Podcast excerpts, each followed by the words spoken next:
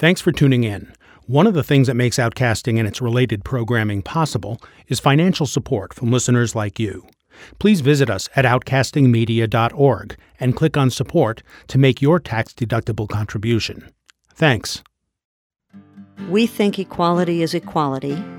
There has been a framework in place going back generations that reconciles the competing interests between individual equality claims and religious freedom claims. That framework, in our view, has provided the appropriate reconciliation of these interests. And we don't need to recalibrate just because the group of people who are seeking equality now is LGBTQ people. This is Outcasting, Public Radio's LGBTQ youth program, where you don't have to be queer to be here. Outcasting is produced in New York by Media for the Public Good, online at outcastingmedia.org. Hi, I'm Chris. This is the eighth part of our in depth conversation with Jennifer C. Pizer of Lambda Legal about how claims of religious liberty are being weaponized to justify discrimination against LGBTQ people.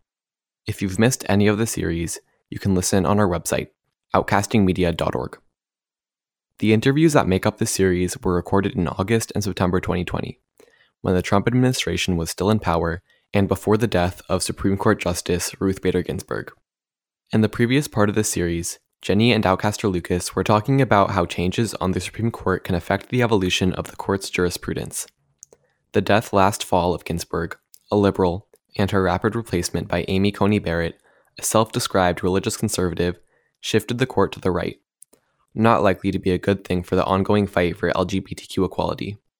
Jenny and Lucas also discussed a number of the Supreme Court's major religious liberty cases in the past several years, including Hobby Lobby in 2014 and two cases from 2020 Our Lady of Guadalupe and Little Sisters of the Poor. Taken together, these cases have indicated a disturbing shift on the court toward respecting religious liberty at the expense of other protected interests.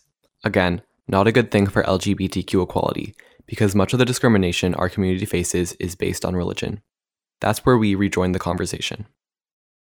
Jenny, welcome back to Outcasting. Thanks so much. It's great to be with you. Taken together, what are the court's current positions on religious liberty, and what legal grounds has the court cited in its religious liberty rulings, both in the past and more recently? Well, the First Amendment to the U.S. Constitution is certainly the a prime actor in this field. The Free Exercise Clause has been cited quite a lot in these cases. The court also, as in Hobby Lobby, applied the Religious Freedom Restoration Act, a federal statute that was adopted back in 1993 and applies a particular legal test that was based on prior Supreme Court analysis. That was the basis for the Hobby Lobby decision. Another somewhat unusual example in the Little Sisters of the Poor case is that there should be rather extreme deference given to the agency rewriting regulations. That's the situation where the Trump administration rewrote regulations that had been put in place after quite a lot of study and work by the Obama administration and quite a bit of federal court litigation. The Trump administration sort of pulled that rule back and imposed another one. And the Supreme Court said, well, actually, that agency has a lot of power to write rules there. It did not clearly conflict with the statute, and so that rule can stand. So that has more to do with administrative procedures and the rules for changing regulations.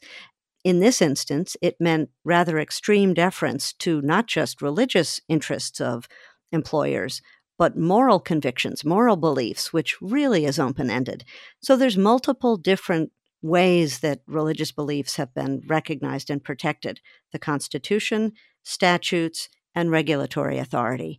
The bottom line is that this current Supreme Court has some real serious divisions in it. There are some proponents of very, very broad religious rights, some proponents of much more limited religious rights, where the thumb does tend to come down on the side of religious rights, but in a much more tailored way. And then you have members of the court who disagree and are quite vehement about it and quite concerned about the direction the country is going in because when religious rights of some are recognized in such a broad, robust manner, in these cases, it has meant somebody else is losing. And the dissenting opinions have called out the number of people who have been on the losing end, in particular, female employees who need birth control insurance, And in the case of Our Lady of Guadalupe, we had two women who had been teachers who were not providing religious education, particularly, who lost their employment rights in ways that seemed very unfair. So we have a divided court. That's not a surprise, but it means the doctrine in this area is quite complicated because we have multiple decisions pointing in different directions. So now let's look at the court's major LGBTQ and religious liberty rulings in the context of each other. The court seems very deferential to sincerely held religious beliefs. Has the court indicated whether it sees any limits on how those beliefs can be exercised? Well, the Supreme Court has, over generations, been given questions about how the religious liberty of some people interacts with the equality rights of others. It's not a new question. What's new is to have that same question presented in the context of same sex couples or LGBT people. The answer should be the same in the current cases. A couple of years ago, the Supreme Court gave us some guidance about these questions in the Hobby Lobby case, in that case, an argument was made on behalf of workers who are entitled to have insurance coverage for birth control in their employee health plans. So it was a gender equality claim. The employers in that case, the Hobby Lobby case, and a number of similar cases, asserted a religious defense, a religious argument that they objected to birth control and they should not have to include that insurance. What the Supreme Court told us was that the workers' rights are important, the employer's rights are important. The Supreme Court thought in that case they could harmonize them and recognize more rights for everybody by providing the birth control insurance through another method. So the employer's religious freedom could be respected, and the worker's interest in receiving the insurance could be respected, and everybody wins. So it was a recognition that religious rights should not be asserted in a way that causes harm to somebody else. That's the principle that we've had for a long time. Now, I will say, in the Hobby Lobby case, a number of parts of the legal analysis were changed in ways that give us real concern about what could happen in future cases. Usually, in cases like this, you would not meet the equality needs of one group by saying they can get their whatever they, it is that they need somewhere else. And so the business or the employer doesn't have to treat them equally. The equivalent situation we're concerned about is if you have a group of people being denied service, say at a restaurant or a lunch counter, and the court were to say, well, you can get a sandwich down the block, therefore you're having your needs met, and the restaurant shouldn't have to serve you. And of, of course, that completely misses the point of what civil rights laws are about. So we don't know whether in future cases we will see that the Supreme Court has shifted the analysis in a way that ignores the role that civil rights laws play in protecting people from humiliation, from being treated differently, from having to go somewhere else. That's an important part of what the civil rights laws are there for and we're not sure what the answer will be, at least based on the Hobby Lobby case. Now, the other important case is the Masterpiece Cake Shop case, where the self identified Christian baker refused to make a wedding cake for a same sex couple.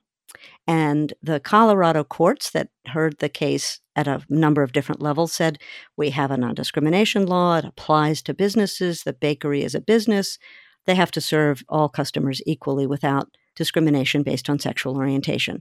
It was a very straightforward analysis consistent with actually many decades of cases testing these religion and equality claims when they're in tension. The Supreme Court said, We've seen this issue before when we had religious objections to civil rights laws about race discrimination. The case that made it to the Supreme Court was about a chain of barbecue restaurants where the owners refused to treat African American guests the same and actually would, would allow them to have takeout barbecue but not sit down service barbecue. Sort of a pretty obvious violation of the civil rights law. And the reason for that discrimination, as the owners explained it, was that they had sincerely held important religious beliefs that the races should not mix, and they believed ardently, for those religious reasons, in racial segregation. The Supreme Court said, you have those beliefs, your beliefs are protected, but if you're operating a business subject to the civil rights law, religion is not a defense.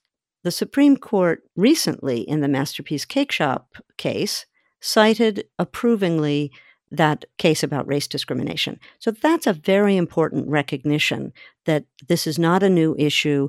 What the court did in that case when they ruled in favor of the baker was rely on a different rule of law. The court saw some examples in the factual record that the Supreme Court took to be evidence of hostility to the baker's religious beliefs and said tribunals, courts, government decision making bodies must not be biased against religion or any particular religious beliefs. And because of some statements, some comments that were in the record, the Supreme Court said the baker was treated unfairly and therefore he should win. Now, we disagree with that analysis. We don't think that that was warranted in that case, but it's very important moving forward that the Supreme Court, which is very conservative, cited that half a century old landmark decision about race discrimination and religious motives and said it, it applies here in a case about religious objections to equal treatment for same sex couples. That's really, really important. It got lost in some of the press coverage of the case, but I think that's a very important touchstone moving forward. This is Outcasting, Public Radio's LGBTQ youth program, produced in New York by Media for the Public Good online at outcastingmedia.org. We're talking about what happens when people claim that their religious liberty entitles them to discriminate against LGBTQ people in ways that wouldn't be acceptable if the discrimination were against other minorities. Speaking with Outcaster Lucas is our guest, Jenny Pizer, the Senior Counsel and Director of Law and Policy for Lambda Legal, the country's oldest and largest legal organization seeking full recognition of the civil rights of LGBT people and everyone living with HIV. In the cases so far, we've seen mainly cake shops and florists refusing to provide their goods and services for same sex weddings. This is a snub that certainly assaults the dignity of same sex couples, but in the scheme of things, the stakes are relatively low.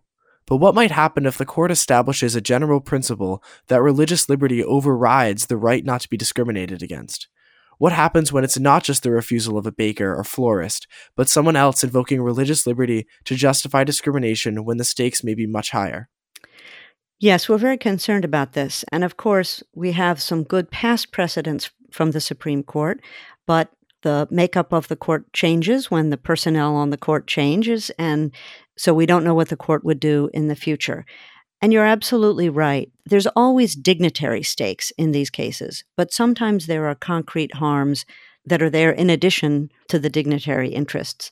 We've seen cases where there are religious objections to equal treatment with respect to medical care. Those cases always give us a lot of concern. Some of those religion based refusals have happened with respect to HIV care, with respect to transition related care for trans folks, with respect to infertility care for lesbian patients. We've seen objections with respect to child welfare services when you have faith based agencies who have government contracts to take care of young people in the foster care system where the agency is acting for the state. And in fact, there's a case right now about whether the city of Philadelphia is entitled to enforce its non discrimination rules with respect to a contract that it has given to Catholic Social Services to take care of young people and screen prospective parents to provide homes for young people in the child welfare system. That's a situation where you have government doing a government function and engaging with private agencies with public money to serve the public. And the question before the Supreme Court is whether the agency can insist on having a contract, even though it also insists on discriminating against same sex couples when screening for potential foster parents. Our hope is that it will be clear to the court that a government function must be done in a non discriminatory way, both in terms of the young people that are being served. They must have the benefit of the broadest range of potential parents to provide homes. The young people also need to be protected from the humiliating, damaging message that same sex couples or LGBT adults do not make good parents and then, of course, there's the dignitary interest of same sex couples or LGBT adults who want to help provide homes for kids in the system who are turned away by a publicly funded agency. So we do see these these religion problems cropping up in a number of different contexts where the harms can be medical, it can be disaster services, it can be homeless services, it can be mental health care, it can be child welfare. The list is long, and these problems do tend to crop up in some of the most concerning contexts when people are entitled to receive services because they're in a vulnerable position of some sort. And we as a society have decided that we need to provide services for people. They must not be done in a discriminatory way, whether for a religious motive or any other motive. So we can imagine a situation in which, say, you're stuck in your car at the side of a busy highway, and a tow truck driver comes up, sees that you're LGBTQ, and refuses to tow your car. That could be life threatening. Well, that's absolutely right. And that's a very powerful example of, of the situation we could be in if the court were to rule that way. But let's recognize first that there has to be a non discrimination rule in place to protect people from that kind of discrimination before we even get to the question of whether there's a religious defense. In other words, if there's not a non discrimination rule, then a customer could be turned away or refused and wouldn't even have a discrimination claim that would prompt the business to have to then make a religious defense. And I want to emphasize that this type of example of whether it's emergency services or buying goods or services, whatever it may be, there's actually a lot more of that discrimination than many people realize. Lambda Legal has done cases, for example, we did one a number of years ago on behalf of a gay male couple where one was picking the other up at the airport and then they were driving to their home in a taxi cab. And the cab driver objected to the fact that they were a couple, made them get out of the cab at the side of the road on the highway in a rainstorm. The reality is that a lot of this discrimination is not generally visible to the general public. And we don't have protections against discrimination in about half the states at this point. This is a very important part of why we need the Federal Equality Act, a bill that's in Congress now, to become law and provide non discrimination protections for LGBTQ people nationwide to cover the range of businesses, goods and services, the things that we all assume everybody should have access to because right now, like I said, in, in roughly half the country, there are no state laws providing that protection. We need to have that protection at the federal level to protect everyone. So, just to clarify, it's currently legal for these public businesses to discriminate against us in much of the country? Well, it's about half of the states do not have public accommodations non discrimination laws. Now, keep in mind there's a difference between government and the Constitution applies, the federal Constitution, state constitutions apply when it's government. So, government is not entitled to discriminate when providing services. But in the private sector, we need to have civil rights laws that apply. And even at the federal level, there is a public accommodations law that applies. It does not cover LGBT people, but it's actually narrower than what many people think. It does not currently cover retail businesses. Like if you go into a mall and you're talking about a, you know, a retail shop, the federal non-discrimination law does not apply, which means businesses, and I think lots of people uh, would be appalled to realize this, but the federal law that prohibits discrimination based on race, color, national origin, and religion doesn't apply to retail businesses. So that means if a state does not have a protective law, that businesses could turn customers away based on race. Now, restaurants and motels and modes of transportation are not allowed to do that, but the original federal civil rights law is much narrower in scope than the laws that many states have enacted since then. So again, I come back to the importance of the Equality Act. The Equality Act will provide that kind of protection for LGBTQ people, but it also will expand the scope of the federal law so that restaurants and businesses and businesses that operate via the internet and financial services, a range of types of businesses that have become much more a part of our lives in recent decades, they also will be covered by the federal law. That federal bill is very important to our society as a whole. It's a matter of updating our federal civil rights laws so that it fits the way we live today, and it will forbid discrimination based on race, color, national origin, religion, sex, as well as sexual orientation and gender identity. So things are really sort of fragile for LGBTQ people in states that don't include these protections. Well, I think that's right. I mean, the reality is right now, there's a real gulf between the legal reality in some parts of the country where there are very strong, clear, thorough civil rights laws protecting LGBTQ people, and other parts of the country where there's nothing. There are some states where there are local protections, and those are important, but they don't provide nearly the protection that people need because many of the important areas of law are regulated at the state level. So local non discrimination protections make an important statement that LGBTQ people are welcome and that the public policy of that local area is to be welcoming and inclusive and protective.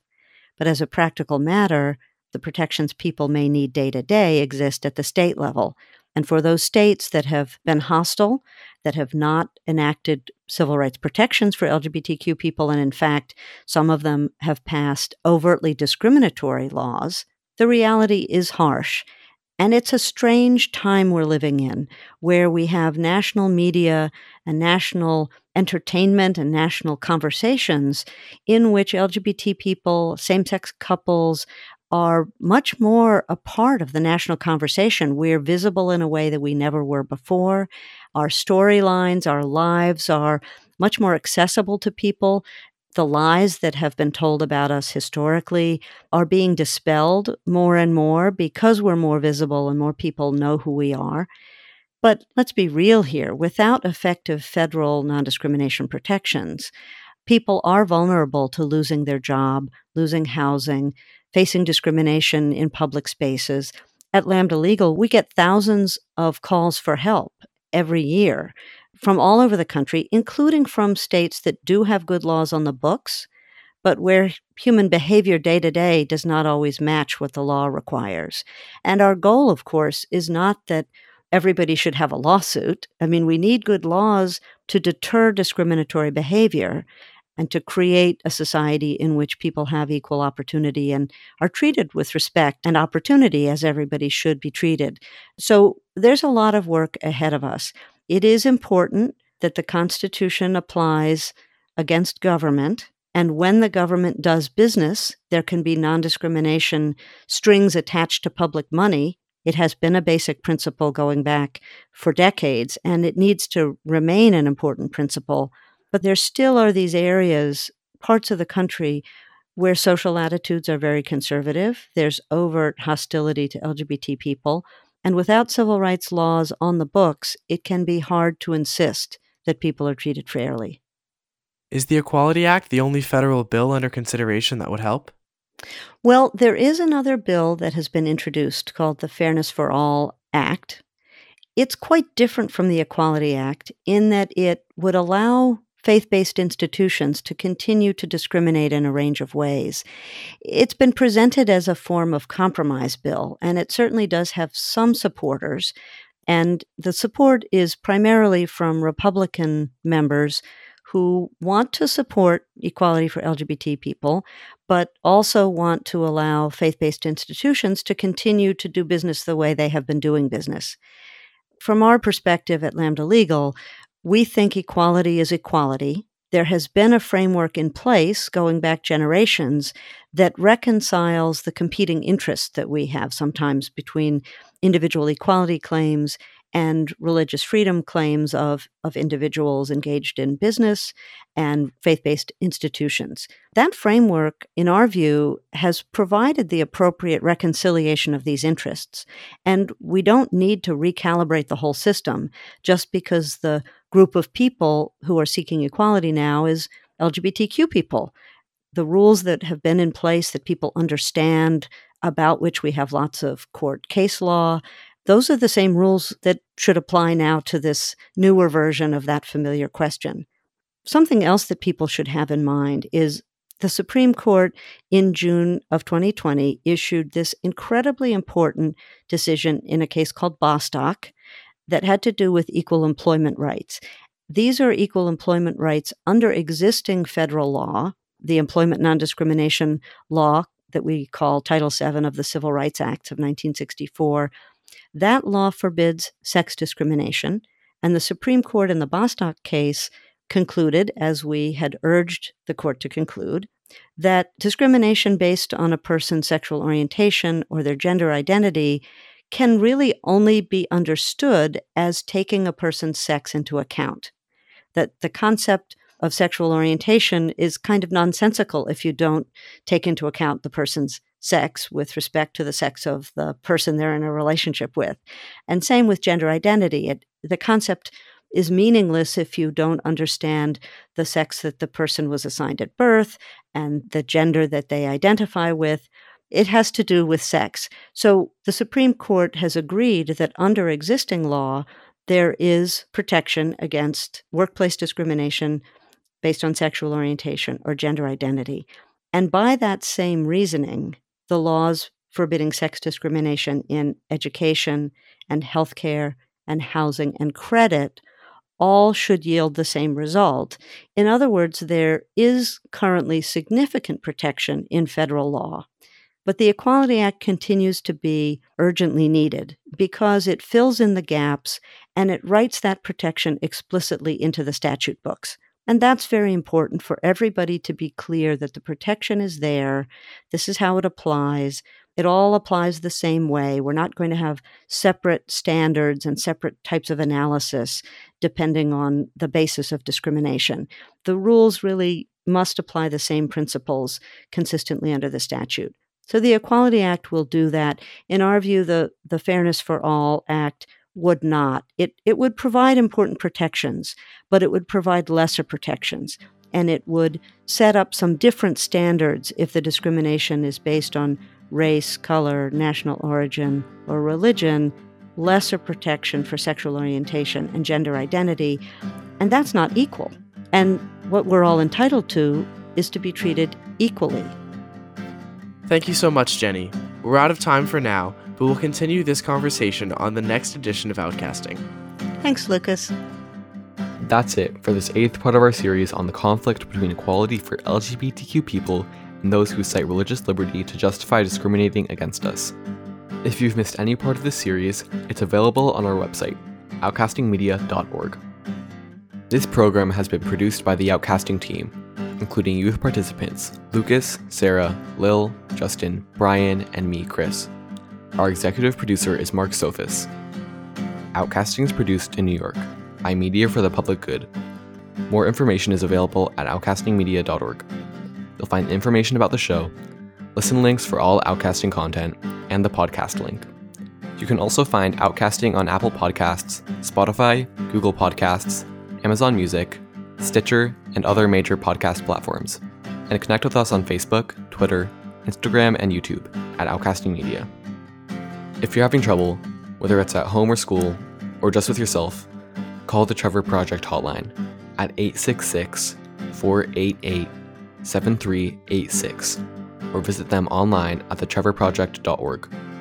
The Trevor Project is an organization dedicated to LGBTQ youth suicide prevention.